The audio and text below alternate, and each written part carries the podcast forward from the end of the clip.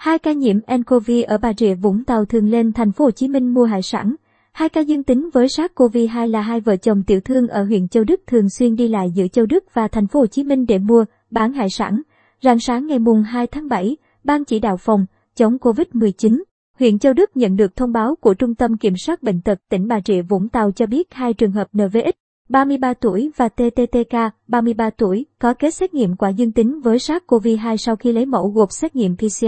Đây là hai vợ chồng hàng ngày đi lấy hàng hải sản ở chợ Bình Điền, thành phố Hồ Chí Minh về Châu Đức bán. Trước đó, sáng mùng 1 tháng 7, khi biết thông tin chợ Bình Điền có ca dương tính, nhân viên trạm y tế xã Sơn Bình đã yêu cầu hai vợ chồng này đến khai báo y tế, đồng thời lấy mẫu xét nghiệm gửi Trung tâm Kiểm soát Bệnh tật tỉnh. Qua điều tra truy vết ban đầu cho thấy hai vợ chồng này hàng ngày đi thành phố Hồ Chí Minh bằng ô tô lấy hàng về bỏ mối nhiều nơi trong và ngoài xã Sơn Bình, có mặt chỉ đạo phong tỏa hiện trường lúc 3 giờ hôm nay. Ông Hoàng Nguyên Dinh, Chủ tịch Ủy ban Nhân dân huyện Châu Đức cho biết đã chỉ đạo phong tỏa tổ chính, thôn Tân Bình, xã Sơn Bình, nơi hai vợ chồng này cư ngụ và chợ Sơn Bình thuộc xã Sơn Bình, huyện Châu Đức, nơi hàng ngày họ đến bỏ mối. Qua khai báo y tế, lực lượng chức năng xác định có 30 trường hợp F1, hai hai vợ chồng NVX đi cách ly tại trung tâm y tế huyện Long Điền, các ca F1 cách ly tập trung tại xã Suối Rao. Ngoài ra, địa phương đang phun xịt khử khuẩn tất cả các địa điểm nơi hai vợ chồng buôn hải sản đến. Sáng mùng 2 tháng 7, lãnh đạo Ủy ban Nhân dân Bà Rịa Vũng Tàu đã xuống xã Sơn Bình họp khẩn.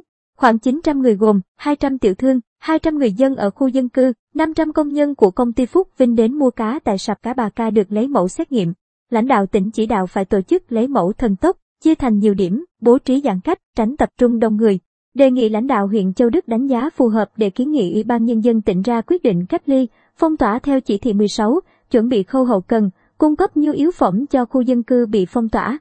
Hàng ngày báo cáo về Ủy ban Nhân dân tỉnh 7 giờ 30 phút, 10 giờ 30 phút và 15 giờ 30 phút.